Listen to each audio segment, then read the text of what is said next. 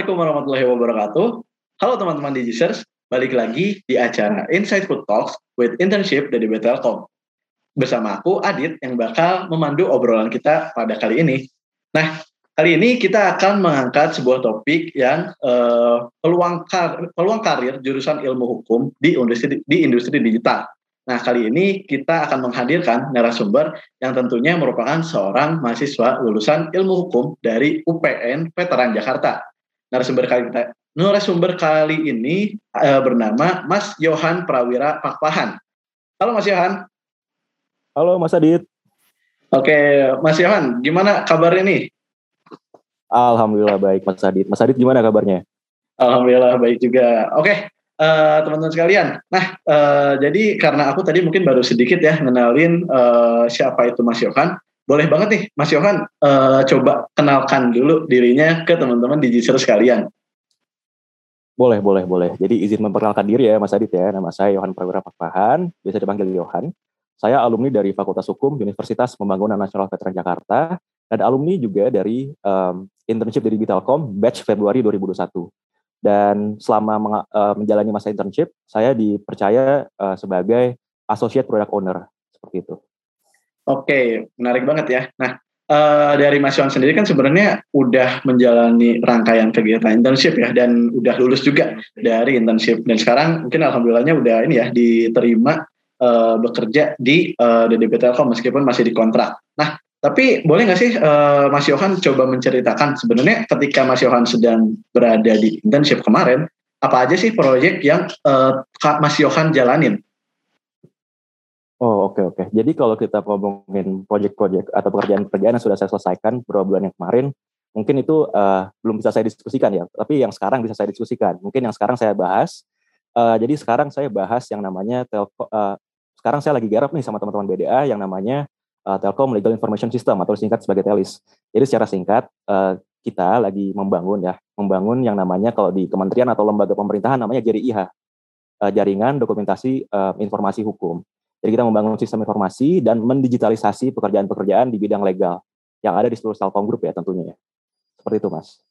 Oke, nah uh, sebenarnya nih Mas Yohan ini kan uh, merupakan seorang mahasiswa lulusan ilmu hukum ya, tapi ya uh, tadi dari yang dijelaskan oleh Mas Yohan, Mas Yohan ini uh, mengambil peran sebagai uh, seorang uh, di bidang big data analisis. Nah, sebenarnya di proyek ini sendiri uh, yang saat ini sedang dijalani, apa sih sebenarnya uh, peran yang dijalani oleh Mas Yohan gitu? Baik, um, sebagai lulusan ilmu hukum ya tentunya saya bawa nih kompetensi saya ke tempat yang notabene bukan uh, saya pelajari atau saya pahami justru ya, tapi uh, waktu di BDA Telkom ini saya uh, mayoritas memberikan insight-insight, memberikan ya semacam legal konsultan ya uh, terhadap proyek-proyek yang sedang dikerjakan. Kalau kita ngomongin rutinitas, uh, biasanya saya itu mendesain sprint ya. Bisa dibilang ini kita sprint itu adalah teknik kolaborasi mockup untuk kebutuhan fungsional dari suatu proyek. Dari hasil sprint itu, dari hasil mockup itu, uh, saya tuangkan ke dalam platform Figma UI UX ya. Tentunya itu ada developer juga yang ngerjain setelah uh, menuangkan uh, mockup itu terhadap Figma, lalu saya membantu mendefinisikan nih, membantu alur atau proses dari UI UX-nya ke dalam desain fungsional. Jadi bisa dipahami juga uh, bagi para teman-teman developer di front maupun back end. Setelah itu saya membuat timeline dan menentukan PIC, siapa saja yang mendapatkan apa gitu kan. Lalu tentunya setiap hari pasti ada yang namanya daily stand up ya, ada daily scrum, itu sifatnya daily dan weekly. Lalu saya juga uh, sebenarnya nggak sering-sering ikut tapi dilibatkan dalam internal testing terhadap aplikasi tersebut. Dan yang terakhir saya juga diwajibkan, ya bisa dibilang sebagai notulen ya, tapi saya uh, bisa dibilang suka mendokumentasikan apa saja yang dikerjakan. Soalnya kan kalau kita ngomong data scientist, mereka fokus ya sama kerjaannya, sedangkan nggak ada yang mengabadikan gitu ya. Jadi saya dokumentasi ya, juga secara foto juga di Jira juga ya, seperti itu mas. Oke, okay. uh, sebenarnya mungkin yang jadi hal menarik ya mas Yohan, uh, melihat latar belakang dari Mas Yohan yang merupakan seorang mahasiswa lulusan ilmu hukum, tapi akhirnya di sini Mas Yohan uh, terjun di uh, bidang digitalisasi ya seperti itu. Nah sebenarnya uh, dari background Mas Yohan sendiri di perkuliahan mungkin ada nggak sih uh, beberapa ilmu atau hal yang Mas Yohan implementasikan ketika berada di on job seperti itu, ketika uh, menjalani internship mungkin?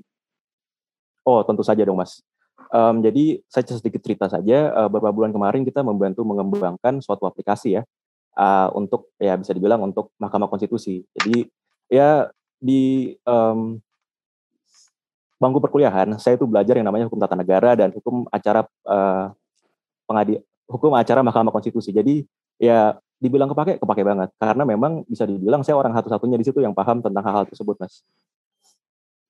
Oke oke.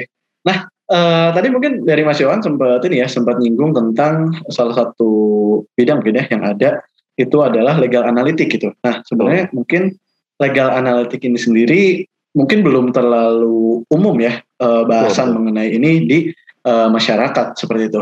Nah apalagi mungkin teman-teman di research juga mungkin ada yang belum tahu ya sebenarnya apa sih legal analitik itu. Nah uh, boleh nggak dari Mas Yohan menceritakan sedikit nih dari apa-apa yang udah dilalui dari pandangan Mas Yohan apa sih sebenarnya legal analitik itu? Boleh boleh mungkin uh, masyarakat umum, para users juga uh, lebih kenal yang namanya fintech ya. Tapi ada juga loh yang namanya legal tech. Nah, legal tech ini punya branch namanya legal analytics. Jadi apa sih legal analytics? Kalau saya suka ngomongnya tuh legalistics ya, biar lebih singkat aja. Jadi legalistics adalah suatu proses inkorporasi data ke dalam pengambilan keputusan yang mempersiapkan serta membantu para praktisi hukum. Seperti memperkirakan atau memprediksi suatu output dari perkara, uh, strategi hukum, dan lainnya, tentunya berbasis data.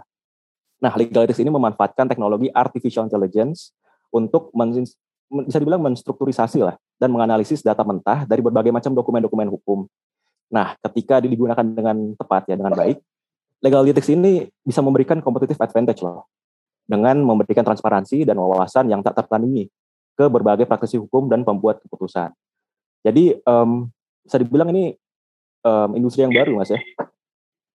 Oke, Nah, uh, dari penjelasan Mas Yohan, teman-teman di Jisers, uh, akhirnya kita bisa melihat ya sebenarnya di sini ada sebuah peluang baru ya uh, di bidang uh, industri legal analitik gitu. Nah, tapi dari apa yang disampaikan oleh Mas Yohan, menurut Mas Yohan sendiri sebenarnya seberapa besar sih impact yang diberikan oleh uh, industri legal analitik ini gitu. Dan kira kira-kira mungkin buat digital sekalian nih ya mungkin ada ya yang tertarik oh ini kayaknya uh, peluangnya besar nih kayaknya menjanjikan nih. Kira-kira kalau menurut Mas Yohan berapa besar sih peluang industri legal analitik ini ke depan akan berlangsung? Baik, baik. Um, jadi kita kita ngomongin industri baru mas ya, industri yang sifatnya masih tabu bahkan di Indonesia, banyak yang nggak tahu. Jadi kalau kita ngomongin kesempatan, peluang, opportunity itu terbuka lebar, lebar sekali. Jadi nggak usah takut teman-teman, pasti ada pekerjaan buat teman-teman jika kalian mendalami yang namanya legal analytics ya.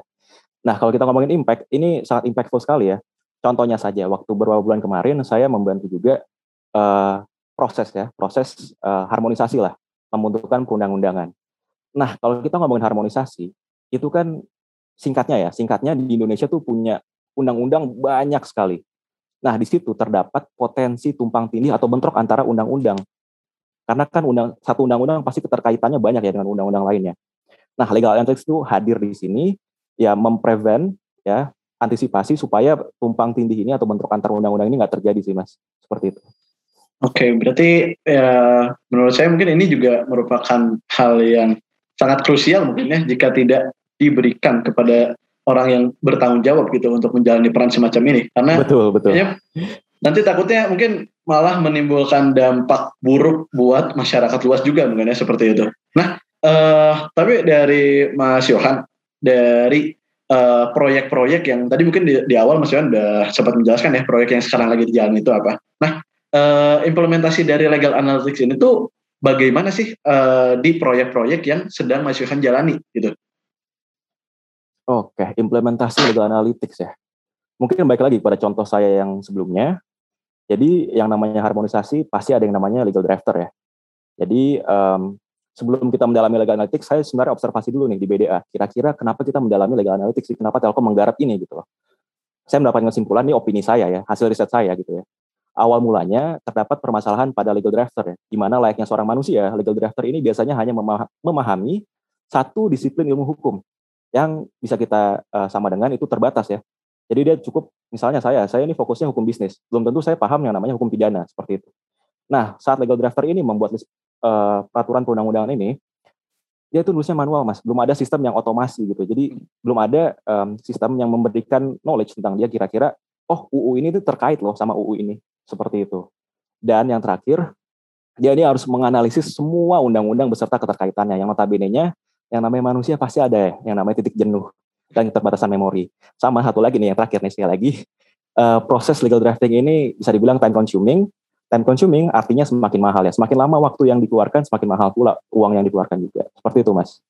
Oke, okay, uh, eh, nah ini semakin menarik ya teman-teman di uh, bagaimana akhirnya uh, peran dari industri uh, legal analitik ini memang bisa dibilang menjadi salah satu solusi ya. Dan uh, dengan kemajuan zaman yang mungkin semakin ke sini semakin merambah ke uh, industri digital akhirnya di sini mungkin legal analitik bisa menjadi sebuah solusi mungkin ya atas permasalahan-permasalahan tadi mungkin yang diangkat oleh Mas Yohan bagaimana ya. meminimalisir adanya ketumpang tindihan antara uh, aturan-aturan yang berlaku khususnya di Indonesia itu sendiri ya seperti itu. Nah, Betul, Mas. Uh, mungkin karena tadi kita udah cukup banyak membahas tentang uh, legal analitik atau peran yang dijalankan oleh Mas Yohan, uh, mungkin pasti ada juga nih uh, yang berkaitan dengan diri Mas Yohan itu tentang suka dan dukanya. Nah, dari Mas Yohan sendiri, uh, bagaimana sih perasaan Mas Yohan ketika mungkin uh, berada di posisi internship pada waktu itu? Apakah uh, lebih banyak sukanya, lebih banyak dukanya, kira-kira gimana tuh? Dan mungkin ada kendala nggak sih yang dialami ketika berada di tim DDB Telkom gitu? Karena kan di sini posisinya Mas Yohan juga merupakan seorang mahasiswa ilmu hukum pada saat itu dan Betul. Uh, berada di lingkungan IT gitu. Sementara Mas Yohan sendiri bukan merupakan mahasiswa IT seperti itu. Ya, dibilang nyasar, iya ya nyasar banget. Karena ini memang suatu bidang yang di luar kompetensi saya, di luar disiplin ilmu saya. Dan mungkin kalau kita ngomongin suka duka, saya mulai dari duka dulu deh, karena dukanya di BDA Telkom tuh nggak ada ya. Saya bukannya membangga-banggakan saya enggak, tapi memang jujur saja dukanya nggak ada. Karena kenapa? Senior-senior di sini, um, abang-abang saya ya tentunya sangat welcome, sangat mau uh, memberikan ilmu-ilmunya, knowledge-knowledge-nya, pengalaman-pengalamannya kepada saya. Jadi saya saya betah lah di sini. Dan kalau dibilang suka, ya mau nggak mau harus suka mas. Dia kalau nggak suka saya nggak akan lanjut kan. Gitu ya. Iya, iya. Oke oke. Nah uh, ya mungkin itu ini ya sedikit pengalaman yang uh, bisa diceritakan oleh Mas Yohan nih dan mungkin buat digiser sekalian yang terutama yang berada di uh, jurusan atau kampus-kampus uh, yang non IT ya mungkin jangan inilah jangan sampai takut untuk merambah ke uh, internship dari Telkom ini meskipun memang secara umum mungkin di sini berkaitan dengan IT tapi ya salah satu bukti nyatanya Mas Yohan meskipun non IT tapi tetap bisa mengikuti apa yang ada di sini mungkin ya Mas Yohan. Betul betul.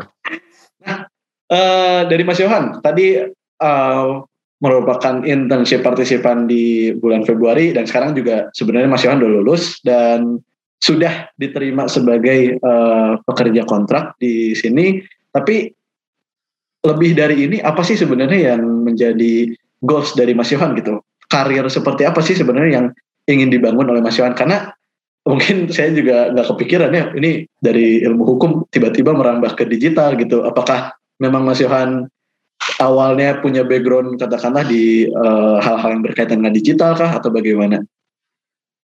Oh baik baik. Jadi ke depannya sebagai apa dan bagaimana ya? Mungkin kalau kita ngomongin background sama sekali nol. Saya nggak ada background di bidang IT sekalipun. Mungkin rencana saya ke depan saya fokus ya beberapa bulan ke depan ini untuk mendalami spesifikasi dari role yang dimandatkan pada saya tentunya. Dan saya harap saya dapat menjadi expert nih karena saya non IT nih. Dan saya harap saya expert lah tidaknya di role ini. Lalu beberapa tahun ke depan saya juga berharap diberikan tanggung jawab lebih dan memimpin proyek-proyek uh, yang bersangkutan dengan dan yang bersangkutan dengan legal analytics dan kenapa saya mau diberikan tanggung jawab lebih? Karena saya sangat tertarik mas dengan industri ini. Ini industri baru. Belum ya tanda kutip belum terjamah ya seperti itu. Legal analytics ini notabene-nya masih baru dan tabu. Jadi saya bisa bilang bahwa saya ingin berkontribusi dalam lahirnya dalam ya ini kan baru jadi harus ada yang mempionirkan gitu di Indonesia seperti yeah, itu dan menurut saya ini bukan saya membanggakan ya sekali lagi ya saya bukan membanggakan media Telkom ini tempat terbaik lah, tempat yang tepat untuk saya untuk mengembangkan diri saya sendiri sebagai seorang sarjana hukum yang pastinya bermanfaat untuk keperluan legal, legal analytics ini. Dan meskipun saya lulusan non IT, saya yakin uh, bahwa dengan kesempatan saya berada di sini di media Telkom memberi value terhadap diri saya sebagai seorang profesional muda yang baru merintis karirnya, serta membantu Telkom juga untuk menjadi pionir legalitik pertama di Indonesia. Seperti itu, Mas. Oke, mantap luar biasa banget ya. Apa yang menjadi uh, cita-cita atau keinginan mungkin dari Mas Yohan dan tadi mungkin betul banget ya akhirnya di sini uh, jangan sampai teman-teman di Gisir sekalian yang mungkin notabene-nya sama seperti Mas Yohan berasal dari uh, mahasiswa ilmu hukum atau mungkin non IT jangan sampai uh, membatasi mimpi teman-teman untuk bergabung bersama uh, kami di internship dari Telkom gitu. Karena uh, memang apa yang didapatkan di sini ya tidak memandang sebatas uh, kita berasal dari jurusan mana gitu. Ketika kita memang memiliki kemampuan dan tertarik untuk mengembangkan diri kita, mungkin pada akhirnya memang bisa untuk mengembangkan diri ya, seperti itu Mas Yohan. Betul nah, Mas, hajar aja Mas. Iya betul. Oke, gak kerasa teman-teman di Jisers udah sekitar berapa ya? Mungkin belasan menit ya kita ngobrol-ngobrol di sini dan udah di akhir acara. Gak kerasa mungkin sebelum kita tutup nih uh, podcast kita kali ini dari Mas Yohan, mungkin ada kata-kata mutiara yang mencoba dikasih ke teman-teman di user supaya mungkin lebih termotivasi ya atau bisa semakin meyakinkan teman-teman di user untuk mencoba berkarir di sini seperti itu. Baik, kalau kata-kata mutiara saya nggak jago mas ya, mungkin saya sampaikan pesan aja kali. um, baik lagi nih, saya kan lulusan non IT gitu ya, di luar kompetensi saya, di, di luar disiplin ilmu saya, di luar kemampuan saya. Tapi jangan lihat keterbatasan ini sebagai penghalang untuk berkarir di, di, di Telkom. Karena apa? Saya melihat ini sebagai kesempatan justru ya, sebagai opportunity untuk berkembang, untuk menambah value diri saya sebagai seorang profesional muda. Jadi sekali lagi saya tegaskan, jika memang itu di luar kompetensi teman-teman, hajar aja, kerjain dulu. Siapa tahu, siapa tahu ya, dibukakan pintu sama yang maha kuasa untuk berkarir, untuk berbangsa, sorry, untuk berkarya untuk Indonesia, seperti itu mas. Oke, mantap, luar biasa banget. Pokoknya pesan utama dari Mas Iwan, mungkin hajar aja ya, apa pun betul. yang akan kita jalani, gitu. Betul, betul. Oke, Uh, teman-teman digital sekalian, uh, makasih sudah mengikuti obrolan kita pada kali ini dan semoga dari apa yang udah teman-teman simak dari obrolan kami ada manfaat, ada insight-insight yang bisa teman-teman dapatkan. Dan jangan lupa untuk menyaksikan tayangan-tayangan uh, internship, tayangan-tayangan podcast uh, Insight World Talks di YouTube channel internship dari Betelkom dan juga versi audionya teman-teman bisa mendengarkan di Spotify. Uh, itu aja. Aku Aditya Agustina Moidan, pamit undur diri. Terima kasih Mas Yohan atas ilmu dan sharingnya. Uh, terima kasih teman-teman sekalian telah mendengarkan internship uh, Insightful Talks with dari di topik peluang karir jurusan ilmu hukum di industri digital. Sekian dari saya. Assalamualaikum warahmatullahi wabarakatuh.